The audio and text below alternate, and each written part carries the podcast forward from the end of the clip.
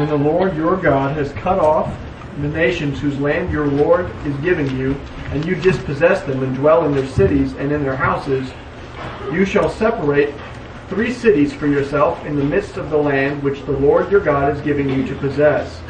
You shall prepare roads for yourself and divide into three parts the territory of your land which the Lord your God is giving you to inherit, that any manslayer may flee there. And this is the case of the manslayer who flees there that he may live. Whoever kills his neighbor unintentionally, not having hated him in past time, in time past, as when a man goes to the woods with his neighbor to cut timber, and his hand swings a stroke with the axe to cut down the tree, and his head slips from, and the head slips from the handle and strikes his neighbor so that he dies, he shall flee to one of the cities and live. Lest the avenger of blood, while his anger is hot, pursue the manslayer and overtake him, because the way is long, and kill him, though he was not deserving of death, since he had not hated the victim in time past. Therefore I command you, saying, You shall separate three cities for yourself. Now, if the Lord your God enlarges your territory, as he swore to your fathers, and gives you the land which he promised to give to your fathers, and if you keep all these commandments and do them, which I command you today, to love the Lord your God, and to walk always in his ways, then you shall add three more cities for yourself besides these three, lest innocent blood be shed in the midst of your land, which the Lord your God is giving you as an inheritance, and thus guilt of bloodshed be upon you. But if anyone hates his neighbor, lies in wait for him, rises against him, and strikes him mortally, so that he dies, and he flees to one of these cities, then the elders of, this, of his city shall send and bring him from there, and deliver him over to the hand of the avenger of blood, that he may die. Your eyes shall not pity him, but you shall put away the guilt of innocent blood from Israel, that it may go well with you. And verse 14. You shall not remove your neighbor's landmark, which the men of old have set in your inheritance, which you will inherit in the land that the Lord your God is giving you to possess. Okay, so we have this whole situation with the cities of refuge. Um, he has already provided, back in chapter 4, for three cities of refuge in the Transjordanian region. I guess I should uh, move this. Can I get it right direction this way? Yes. Um, and uh, so now in the main region of Canaan, they are supposed to set up three more cities of refuge uh, here in verses 1 to 3. Now, the whole idea of the cities of refuge are basically towns that give asylum to people who are guilty of accidental homicide, involuntary manslaughter, that kind of thing he, he gives uh, the kind of some criteria and some illustration of that. Essentially, you know that it's not murder if it's not a weapon that was used, and there's no prior history of hatred and animosity in the relationship. You're, you're chopping down a tree, and the axe head flies off the handle and kills someone. You know, that the axe is not normally a weapon, certainly not used in that way. And uh, if there's been no problem between them, then what you understand is that was just an accident. The person didn't know that the handle was going to fly off and kill that person. And yet still, the person was killed by what you did. The basic procedure for dealing with a murderer in the Old Testament was that the avenger of blood would kill it the avenger of blood would be like the next of kin. So even if you killed your neighbor by the axe head slipping off, if the avenger of blood catches up to you before you get to the city of refuge, he can kill you. For that reason, they wanted to have those cities of refuge easily accessible, good road system to them from anywhere in the country, and kind of evenly distributed to where it wasn't very far to any to the nearest city of refuge from anywhere that you were. He even provided in verses 8 through 10 for the provisions of adding three additional cities of refuge, making nine were they to conquer more territory. There's no evidence that that was ever needed or that they did ever establish three more. that they never conquered that additional territory. Now, I want you to think about this a little bit. I think it's practical law and very similar to our laws. How would we as Americans most commonly commit uh, some sort of involuntary homicide like this? Vehicle, yeah.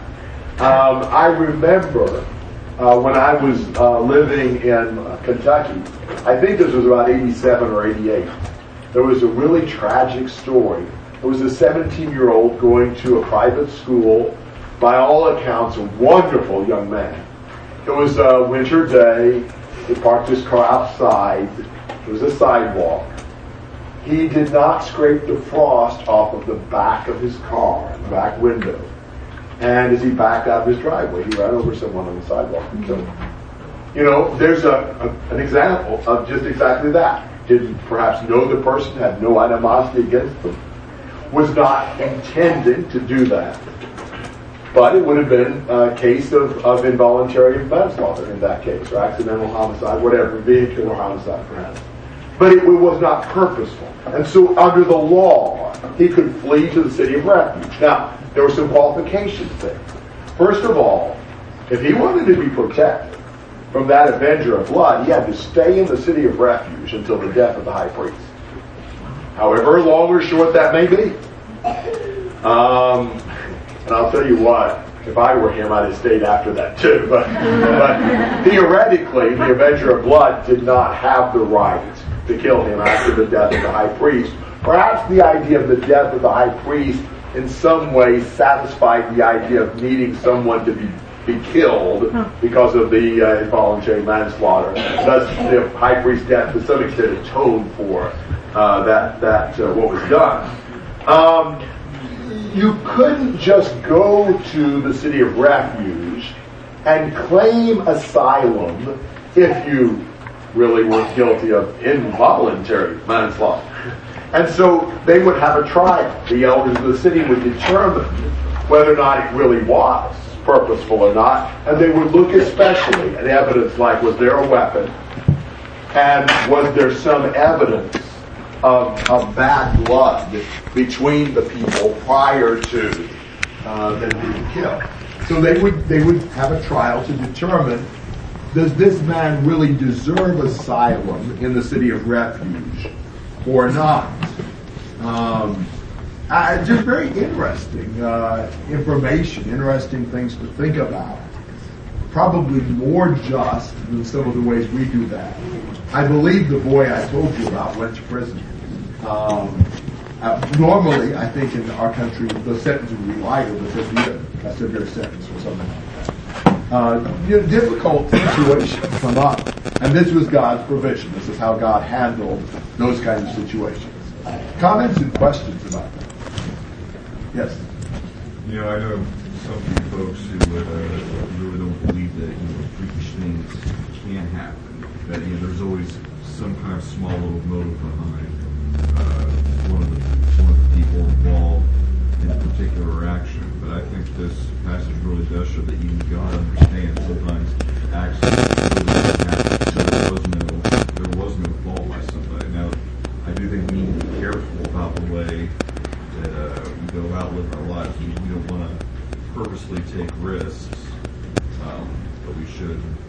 Certainly, and there are some laws we'll look at later that condemn negligence. Sometimes it's an accident, but it's an accident because we didn't do the proper things to avoid that. Perhaps that was the situation of that boy. But um, yeah, there's there's a lot of uh, different things to look at and think about. Sean. Did the Avenger of Blood have to go after this person? Well, I suppose I, I don't know if I know the answer to that, but I think the right thing was that the innocent blood be, be purged, be, be atoned for. I mean, the the injustice demands some kind of punishment. So I think that would be the principle. Beyond that, I'm not sure. So, yes. I think it's interesting here that he's making the distinction between um, the intent of your heart, because when dealing with murder, that's part of what the Pharisees missed, and that's what Jesus stressed in um, Matthew 5. Sure. He says, yes, murder is bad, but that's not like the heart of the issue, because it is the heart. Right. Hannah. Okay, so how come if you commit another crime, you get a trial, it's all good, but if you somebody ends up dead, there's a guy coming after you, and you don't get a trial unless you make it to the city?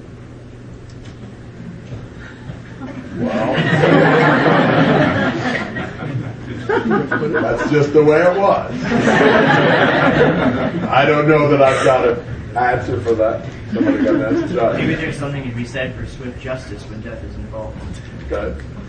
That's your brother answer you have.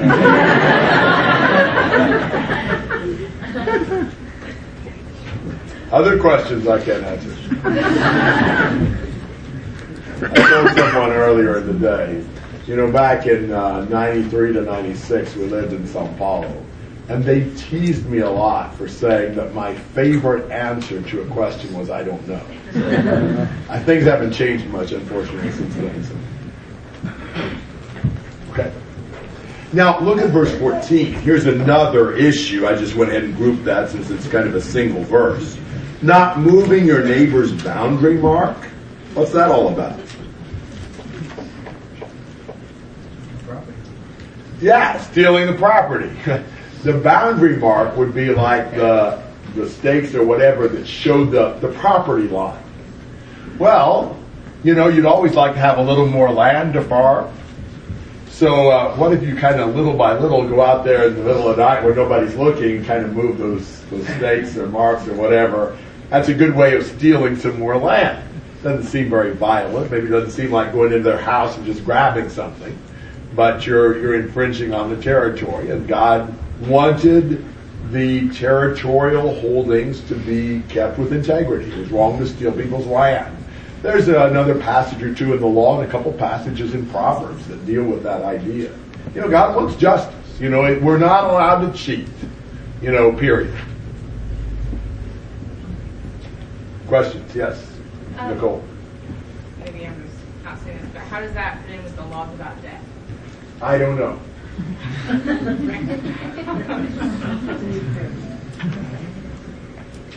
Some sometimes I see the pattern, sometimes I don't see the pattern.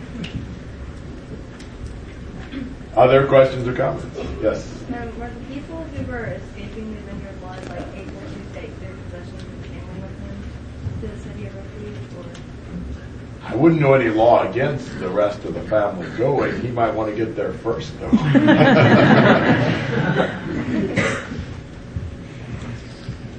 yes. kind of go back to her question. I'm not exactly sure if it is supposed to be in the section with the the, the laws about death. I think it may go more towards the section ahead with witnesses, uh, especially with uh, verse uh, 17 where there's both men in a controversy. I can see where removing boundaries would kind of incite that controversy. Yeah. Although it's still interesting that everything pretty well around it deals with death.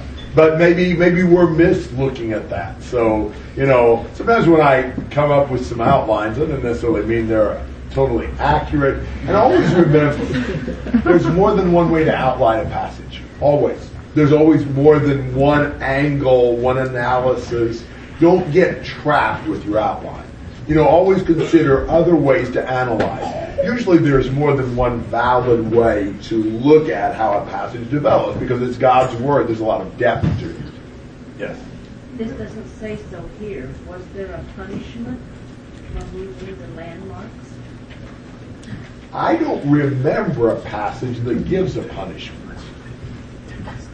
So I don't know. I'll be moved back into their land, shouldn't it? I don't know, but I don't remember anything. Other thoughts? Yes, Brian. There's this piece too on the, uh, the Avenger of Blood, and the flip side of that is the kinsman redeemer that we see in, in especially in Ruth. And you know, when Naomi, Naomi comes back, she's got no name. I mean, there's if, if the kinsman redeemer doesn't redeem her, the boundary piece fits into that too. That her land is gone. There is no heir to take that on. Um, and so there's, there's some tie with that. Okay, I hadn't thought about that. Kyle. I was just say uh, on Mount Ebal, chapter 27, cursed is, is the man who moves the neighbor's boundary mark. Not specific. He is cursed. Yeah, okay. Good point. Good point. Genesis 27. So cursed by God in that situation. The, the, you know, those blessings and cursings cursings on Mount Ebal, and he gives 12 of them there, I think. Very good. Other thoughts? All right, uh, 15 to 21.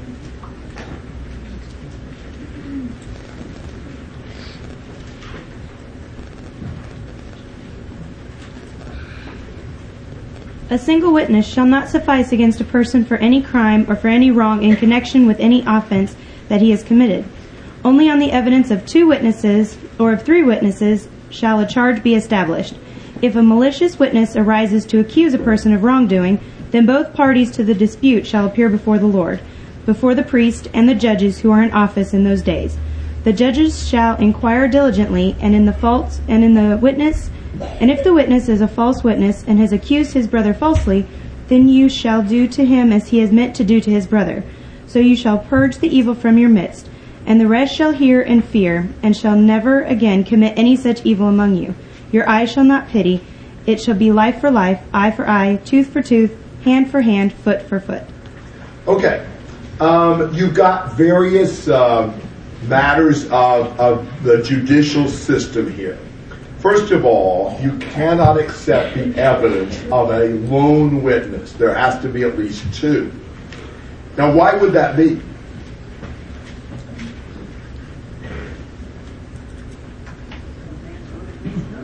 Exactly.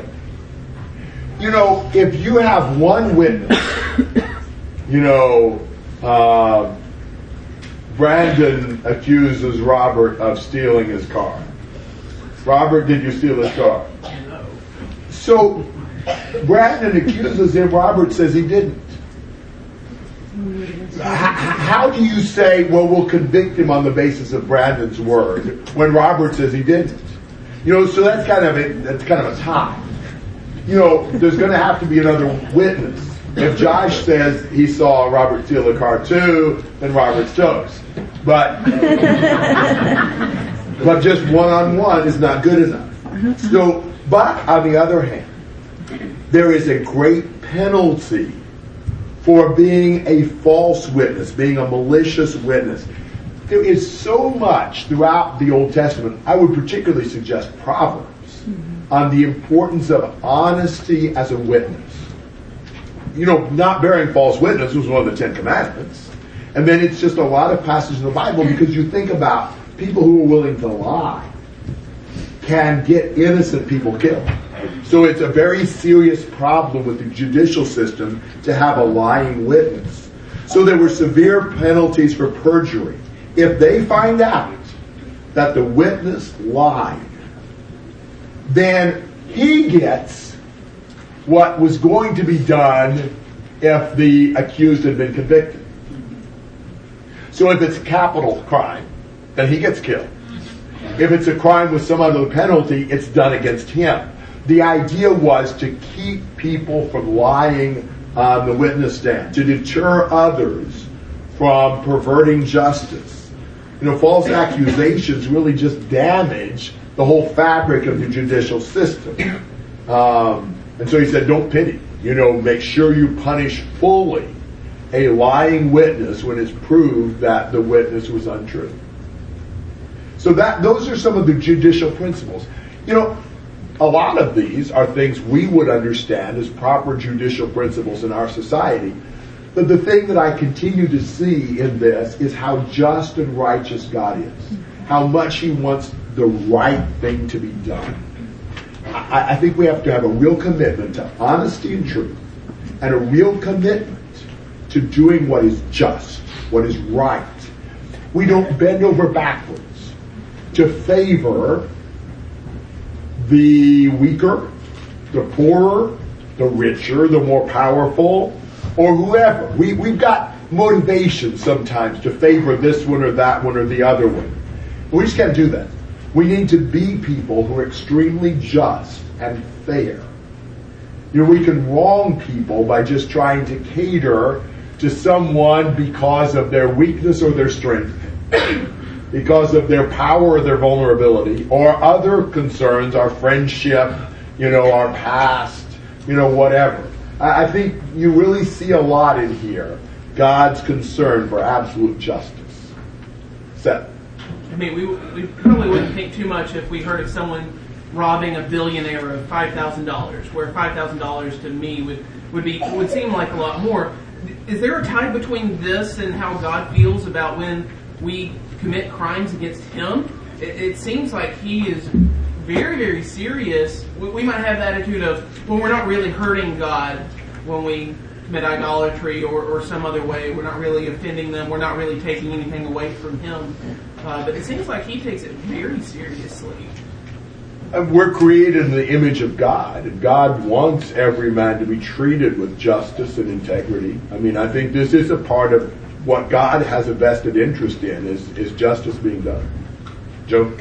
It should just give us so much more greater love for Jesus because all these things were done to him. And yet in Peter it says he entrusted himself to God that this was God's plan, that all these things that he doesn't want us to do to each other were done to his son. Yeah, that's exactly right. How was Jesus convicted? On the basis of false, False witnesses. Yeah. And, and his own testimony, ironically, because they couldn't get two false witnesses they were paying to lie to agree. You know, pretty incompetent. But but still, yeah, it was it was based on false witness. It was it, Jesus was uh, such a terrible miscarriage of justice Yes. that he endured all of that meekly because he wanted to sacrifice himself for us. Good point. Other thoughts? Okay. Um, he's got rules about warfare here. We'll start into this and then we'll take our break. Uh, chapter